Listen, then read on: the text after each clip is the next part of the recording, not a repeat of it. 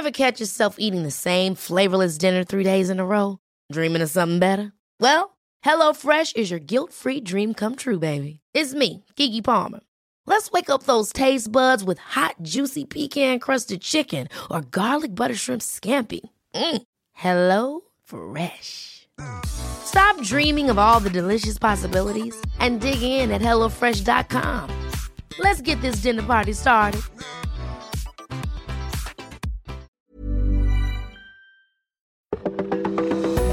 Welcome to this date in weather history for Thursday, December the 3rd. I'm AccuWeather.com's Evan Myers. The Great Smog of London, or the Great Smog of 1952, was a severe air pollution event that affected the British capital in early December of 1952. A period of unusually cold weather combined with a large region of high pressure and windless conditions collected airborne pollutants, mostly arising from the use of coal, to form a thick layer of smog over the city. It lasted from December the 3rd to December the 9th of 1952, then dispersed quickly when the weather changed. It caused major disruption by reducing visibility and even penetrating indoor areas, far more severely than previous smog events called pea soupers. Government medical reports in the following weeks estimated that up to December the 8th of 1952, 4,000 people had died as a direct result of the smog, and more than 100,000 more were made ill by the smog's effect on the human respiratory tract. More recent research suggests that the total number of fatalities may have been considerably greater. One paper suggested about 6,000 or more died in the following months as a result of the event.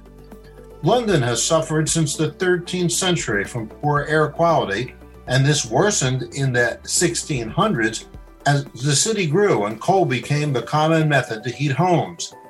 The Great Smog is thought to be the worst air pollution event in the history of the United Kingdom and the most significant for its effects on environmental research, government regulation, and public awareness of the relationship between air quality and health. It led to several changes in practices and regulations, including the Clean Air Act of 1956 in the United Kingdom. And that's what happened on December the 3rd. Be sure to tune in tomorrow for a brand new episode and find out what happened on this date in weather history. Listen to Weather Insider every weekday for a discussion on trending weather news. You'll get detailed insight into major weather events and learn the why behind the weather, gaining knowledge on terms like what's a nor'easter. Just subscribe to Weather Insider on your favorite podcast platforms today.